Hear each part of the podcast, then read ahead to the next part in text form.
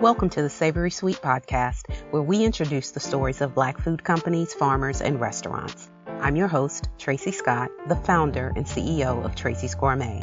I created this podcast after nine years of building and scaling my company, winning business pitch events, participating in business accelerators, selling at local and international trade shows, and having my products carried in Whole Foods Market and other specialty food stores. Now, I am highlighting the culinary genius business success, and growth of black food companies, farmers, and restaurants.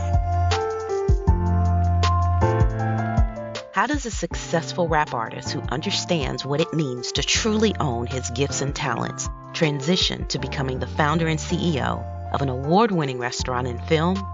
Listen to how Chef Nappy of the Nappy Chef in Charlotte, North Carolina does it. Today, I have the wonderful pleasure of interviewing the hard to get in touch with chef, CEO, founder of the Nappy Chef Takeout in Charlotte, North Carolina, Chef Nappy. How are you doing today? I'm good. How you doing, Mel? I am doing very well. I say hard to get in touch with because you are a busy, busy man. I think I told you that I found you when I lived in Charlotte, and you make the best salmon you have so many salmon dishes on your menu and I was floored when I came there. I actually came to your restaurant three times because the line was out the door and I'm not young so I didn't feel like standing outside like, you know, the people were. But I came back. I have to tell you, your menu is fantastic. So I want to thank you so much for your time. I'm going to get into these questions because I know your food is good, but your business is really growing. So when and where did you start your company? Um, I actually started and came up with the brand Ideal when I was living outside of Atlanta, working for John Macon. That's when I actually came up with the name, The Nappy Chef. I actually got it registered in 2015, so officially started in 2015, January 2015. And when you started your company, was this a lifelong goal? Was it something you dreamed of doing when you were young? How did you become a chef and then opening a restaurant? I wouldn't say it was a lifelong dream. I mean, I always loved to cook. Cooking was like one of my passions. First, I thought I was gonna be an athlete because I've been playing sports since I was seven years old. And then when I became 14, I started rapping. I got my first record deal when I was 19. I was in a rap in the industry for like 10 to 12 years. I can't remember it was 10 or 12 years. In every city I was in, or any family reunion, or uh, just a kickback, or get together, or a barbecue, I was always the one cooking. One of the ones cooking, or on the grill, and I was cooking for everybody. So I always loved it. So I said, if I ever lost the passion for rapping in the music industry, that would be my plan B. I was going to go to a culinary school out in Dallas, Texas, but I got an opportunity to work for a world-renowned chef named John Macon. Rest in peace, he passed away um, in 2016. But I got a chance to go work for him and be his apprentice. And once I started working for him, I kind of like learned the art of cooking, and that's when I really fell in love with cooking. Once I started learning the art and the science and seeing how much he made for a wedding. I remember he made thirty-five thousand dollars for a wedding one day, and all we did was like chicken breast and carrots and cheese and like basic things, you know what I'm saying? So that kind of like upped my interest of wanting to be a chef. And I already know a lot of people in the industry. I not only wanted to be a chef, I wanted to be a celebrity chef, you know? So that's how it kind of started like that.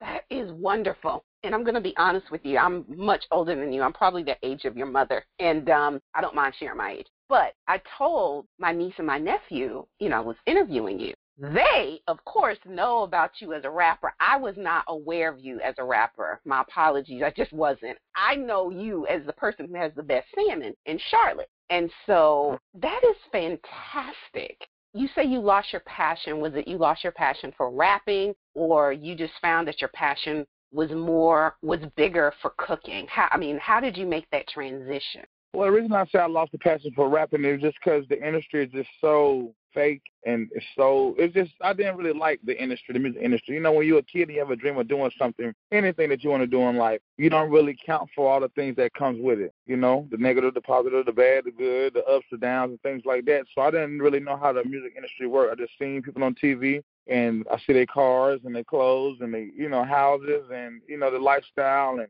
I guess that was some of the reason that I wanted to be a rapper and I also love doing music because I started doing music when I was five. You know, I was singing in the choir, I played drums, and then um, elementary school I played trombone, I tried to play a violin or a cello before. So music was always in me. And as I got into the music business and I seen how talented I was, and I seen it was just like certain, it's, it's about really resources and the people that you know and some of the doors that you can get into, you know. So once I started going up and started meeting the celebrities, a lot of celebrities and rappers that I met was nothing that like I saw on TV. There was like characters and puppets and the things that a lot of them rapped about. A lot of them didn't really live that lifestyle, and I was really living that lifestyle, and I was around people that was living that lifestyle, and I was like, y'all really living in these big houses, or y'all really squares, or y'all really not like y'all say y'all are, and y'all are putting this music out, and y'all are influencing the youth and people that are in the streets to do these things that y'all not really doing that y'all rapping about. And there were just so many different reasons why I lost the passion for rapping. And another thing, I didn't want to be a puppet. You know, most artists have to be a puppet. Artists, actors, athlete. You know, when somebody is cutting your check, and you know, the it's an elite type of people that owns the whole industry. And I was like, if I can't be myself, I don't want to do it. And I knew once I became a chef, I could be myself. Anything I, I do in this world, I want to be authentic. And I think that's why I have some people that love me because of the way I am, the way I look, the way I talk, the way I present myself. I'm not being fake. I'm not being fraudulent. You know, some might love me, mm. some might hate me, but I'm myself. And when I became a chef, I became myself, and I did it my way and how I wanted to do it. And that's what kind of cooking brought. And cooking also brought me to be able to meet people like you. And I met lawyers, and I met doctors, and I met the average mom, and the grandmas, and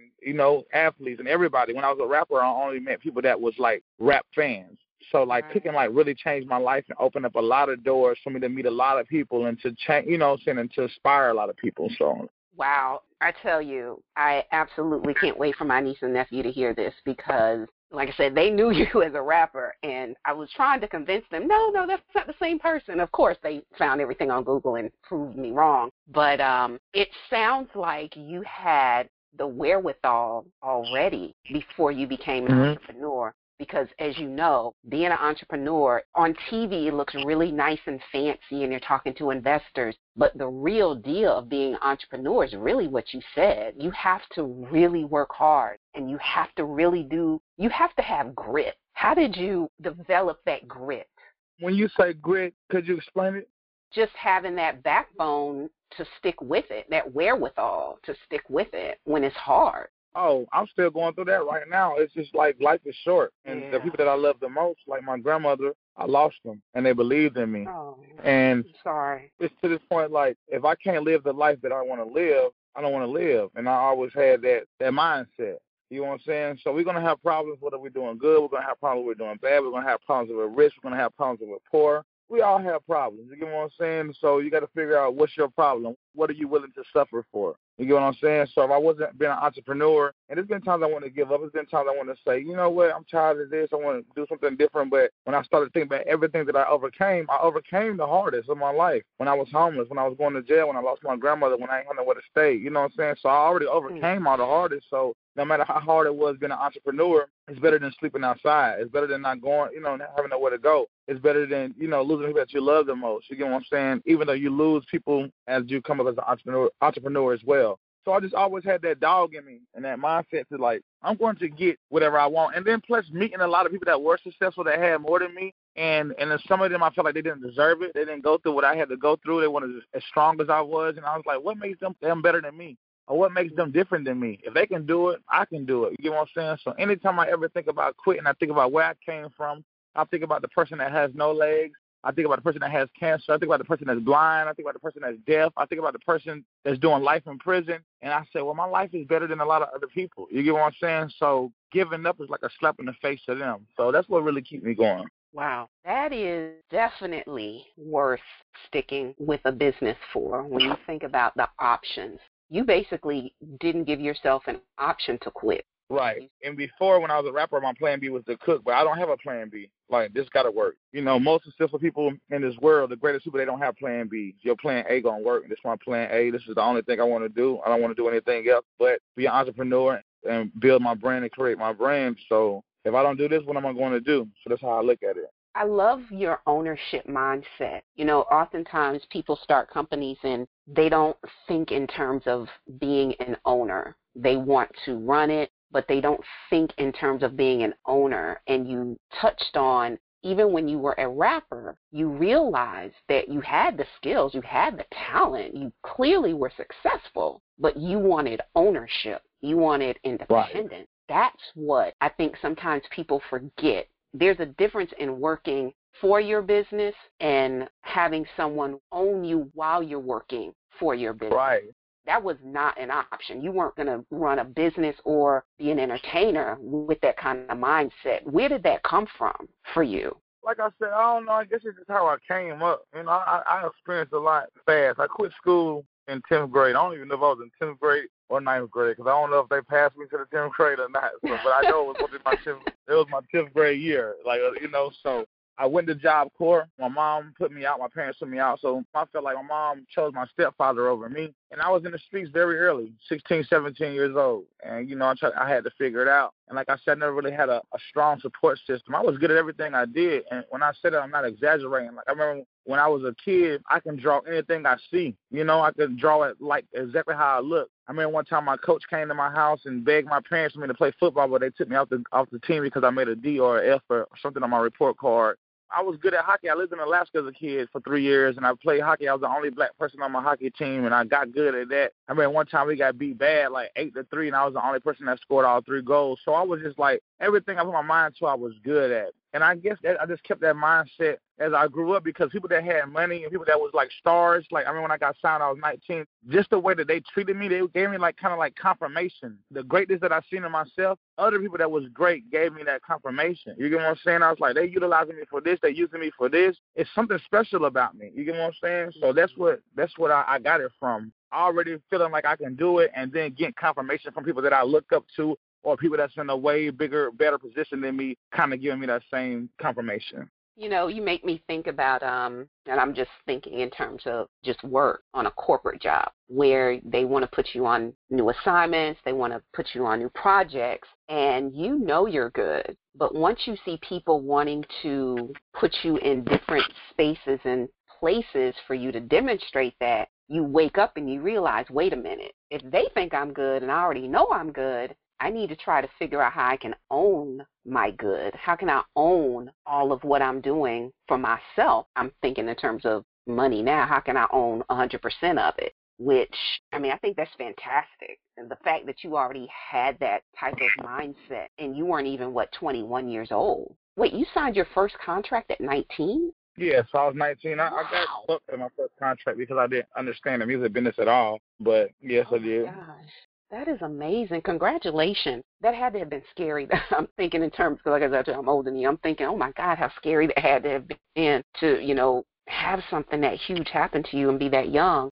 So you talked about um, Chef Macon, who guided you. Would you consider him your mentor? Was he your mentor? He was when he was alive, and I went through hell working for him. But it was an experience I would not change for the world because if it wasn't for him, and I never said this about many people, but it wasn't for him, I wouldn't be where I'm at now. And not because he helped me to get where I'm at after I worked for him, just from working for him and being beside him. He did the presidential inauguration for Nelson Mandela. Um, when he came to president, he cooked for Michael Jackson. He was Michael Jackson's personal chef, Ray Charles. Like so many great people, he created the Southwest cuisine in, in 1987. He was a world-renowned chef known all around the world. And for me to get a chance to work beside him in the same kitchen right next to him a year before he passed away was an experience that I could never change. You get what I'm saying? And I felt like he knew me when I came to him. I was a rapper. I was still rapping. I was like at the end of my rap. I was like done with it. I wasn't on no label or anything. And he loved my music, and he kind of like encouraged me to keep rapping or whatever. But he seen how hungry I was to become a chef, and I was the only person in his kitchen that was taking pictures of the plates and the food. I was just taking. I was just like in a brand new world. It was like everybody else just like they coming to work as a job, but to me it was like exciting. It was something that I was learning, something that I wanted to do, something that I loved, and he loved seeing that in me. And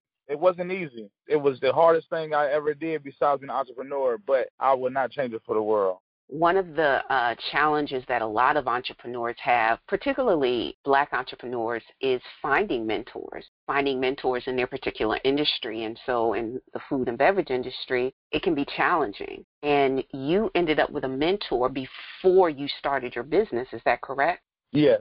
So, have you had the opportunity to mentor other chefs or people in the food and beverage industry? Um, I wouldn't say too many chefs. You know, chefs are kind of like haters. You know, they they they want to either be like you or compete with you. So I wouldn't say chefs, but I, I mentored a lot of people in general. I don't even really attract a lot of chefs. I attract a lot of entrepreneurs and people that just want to do things in their life and they just see me and they might have a different passion or a different career path, but we relate to similar things in life. You get what I'm saying? The ups and downs, the personalities, just the the obstacles of being an entrepreneur, the obstacles of life, the obstacles of not having a parent, or you know, what I'm saying things like that. Yeah. So that's where my mentoring comes from, like life. You know, it's just that God used me as a chef to put me on that level to be able to be seen and to like to be able to use my personality and my character as a mentor. I'm glad you said that and the way you said it because I wanted to ask you about the relationships you've been able to build, not as a rapper, but as a chef, as an entrepreneur, and what has attracted people to you and you know just listening to you it's the fact that you really have walked through the fire you've walked through the fire right. of being an entrepreneur you've walked through the fire of being an entertainer a successful entertainer those are two very demanding and difficult industries and you have right. navigated both of them successfully so um that's really good that's really really good I have a question describe your menu. And I'm laughing because see, I know your menu, but I want you to describe. I want you to describe your menu. I love your menu, so. okay. Um, as far as describe like what's on it, or. Yes, what's on your menu? Uh, well, I have a salmon cheesesteak. The salmon cheesesteak is my top seller. Uh, reggae shrimp taco. I have wings. I have chicken and waffles. I have a Philly cheesesteak burger, smoky bourbon burger. Um, my seafood crack, my jerk mac, the boss plate, and you know, basically, what I when I first started working for John Macon, um, I did a lot of upscale fine dining. Mm-hmm. I was really into fine dining, making everything from scratch. And, and what I what I noticed was a lot of people liked it, and the people that got a chance to taste it loved it, and they liked the pictures and they talk about, it, but nobody wanted to spend the money for it, even the celebrities. You get what I'm saying? So what I did Are you was serious? regular. You've got to be kidding me. Even the celebrities? No, I'm, I'm I'm very serious. When I first started, like a lot of people didn't want to pay the money for the upscale food, but they liked it. But some the ones that did loved it, and the ones that got a chance to taste it loved it. So what I did was dumb it down and started making wings, you know, and mac, and uh, you know, I made my jerk mac, and I made tacos, and you know, I'm saying things like that. I made it simpler, but I put my own little twist on it. I didn't make the basic. I used different flavors that people wasn't using. The flavors that people wasn't they wasn't using the herbs and the seasoning I was using on my chicken, and they wasn't making the kind of sauces. A lot of sauces I made people never heard of, especially black people. So that's what I kind of made it different. You heard of tacos and you ate tacos, but you haven't ate these kind of tacos. You know what I'm saying? So that's how I kind of like differentiate myself from everybody else to kind of use the flavors of knowing how to cook from scratch and, and learning how to cook French cuisines and Italian cuisines, the Caribbean and Asian and things like that, and kind of like put it all together and make it into my own little twist for soul food for average black people. Because you know how black people are. They don't yeah. like to try nothing different. You know what I'm saying? So I had to make it, I had to simplify it for them to taste it. I do know uh, several. I'll just speak for people in my family. They don't like to try anything different, and you definitely nailed it. So before you became, because you're very well known as a chef and restaurateur, did you try your menus out on friends, on family? I mean, how did what were the steps you took? Because you were under Chef Macon, and then you made the transition. But what were the steps? man, my steps was not average. I just went out there and get it. I see something going on, and like I said, I had connections too, and I wasn't scared. And everything that I ever did, when I say I'm not scared, I'm not scared to go against my fears. I, I, I wasn't ready for anything. I wasn't ready for when I came a celebrity chef. I wasn't ready when I had a food truck. I wasn't ready for a restaurant. Nothing that I got, I was ready for because I never had prior experience to it. But I just went forward and learned as I went. So my only thing is, is just like when I had an opportunity to go cook for somebody, not even knowing if I can cook that amount of food or this type of food, I said yes. You know what I'm saying? Like, can you do this? Yes, I could do it, and I figured out how to do it. You know what I'm saying? I always got good reactions, so I was never at 100%. You know what I'm saying? Some of the times I cooked some things, it was my first time cooking it. But somebody asked for it, and I needed that opportunity to spread my name, so I just did it and I learned it. You know what I'm saying? So I always put myself under pressure, you know, always. I remember I had to do a wedding, and I had to do a wedding for like 150 people. I was living in a small apartment, a small stove. I didn't have enough space to do it. The stove caught on fire because I put too much chicken oh, in the oh. grease. I was, you know what I'm saying? It was just so many things that was going on, and I still figured it out, made it happen, and still went to the, the wedding, and they still loved it. You get what I'm saying? So it's just like I just put myself in uncomfortable situations always, and when I get an opportunity that I feel like it's worth it to get my name and my brand out there, I go do it. I go do. I go for it. Some people are like, oh no, I can't do it. I'm not ready. I don't have the hip. I don't have the money. I don't, have, I don't care what I don't have. I still do it. I'm so glad you said that because I have an opportunity. I'm very blessed and fortunate that I get to talk to a lot of entrepreneurs. And, you know, some people think they have to be perfect. They have to have the right projections. They have to have the right funding. They have to have all these things right. in line. And what that does is it delays you. It makes you more fearful. And I love what you said. You said it. You just figured it out as you go. And honestly, that's how most entrepreneurs are making it. You're learning as you go. That never scared you right. doing that. And entrepreneurship hard. It's definitely yeah. hard. I mean, the fact that you said you've never been scared, but that you just keep pressing forward, it goes back to what you said earlier. You know, you've always been good at what you put your mind to. You've just always been good at things. And I don't see how you could do anything other than succeed. And I'm saying that because I found out recently that you're expanding beyond Charlotte. So, what does the future look like for the Nappy Chef? Well, right now, I don't know if you heard, but I just won Best New Filmmaker in Atlanta at the Peachtree Village International Film Festival. I did um, not hear I that. I did not see that. Are you serious? Yeah. Congratulations. Thank you. So that's my next thing. That's what I'm doing right now. I'm making films. I'm actually at a film studio right now, getting the promo cover done for the. We're gonna do a feature film. It's gonna be an hour film, and we're gonna get it shops to some networks and some distribution. It's kind of like based off true events in my life. It's called Love Chef. So that's what I'm working on right now. I'm working on expanding, working on a food truck, and I'm working on being a new uh, movie director. Just like working on dropping movies. So I love it. That's my passion, and that's what I'm working on right now. You know, I decided to start this podcast because I wanted other people to get inspired and get encouraged because fear can keep us in analysis paralysis, and you are the total opposite of that. And that's what so many people need to hear.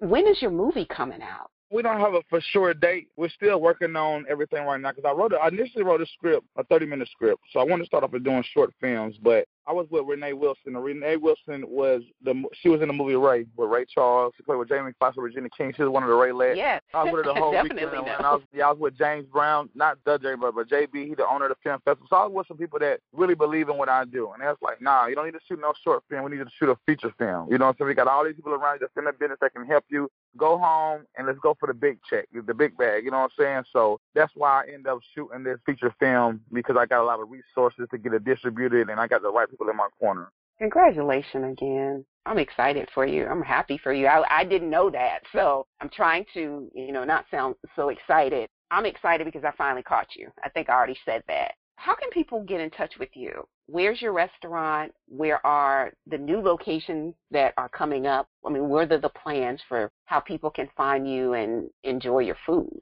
Well, you can find my restaurant is in Charlotte, North Carolina. It's 5933 Albemarle Road. The website is nappychef.com. It's under the uh, construction again, so I took it down because we up we upgrading it. Um, we added my merch to it, new menus, new projects, everything. So it's not up right now. Well, it's up, but it's down. Nappy Chef Takeout is the page on Instagram. You want to find the restaurant page. So it's Nappy Chef Takeout. The brand page is Nappy Chef Everything. Any business inquiries is Nappy Chef Business at gmail.com. And you can just Google Nappy Chef and I'll pop up. And you know, you forgot to mention another award that you won in Charlotte. Oh, yeah. I won 2021 Restaurant of the Year. And then I won in 2022, I won Best Wings in the Cities on Power 98. I definitely knew about those too. Congratulations, yeah. Chef Nappy, and thank you again so much for your time. I didn't know your full story, so truly is a gift and a blessing to hear it and for you to share it with me. You know I'll be back at your restaurant, so thank you. Thank you. Also, you send me a DM so I can know exactly who I'm talking to so I can keep contact with you. So anything that I got coming up that I can invite you to, I will. So if you'll thank send me a you. DM. I sure will. Definitely. Well, you take care and hope to talk to you soon. For centuries, black people have cultivated the land that has grown some of the world's most famous recipes, foods, and drinks. The mission of Savory Sweet is to give global exposure to the founders and CEOs of these companies and their stories so that we can savor the land, foods, and drinks they create.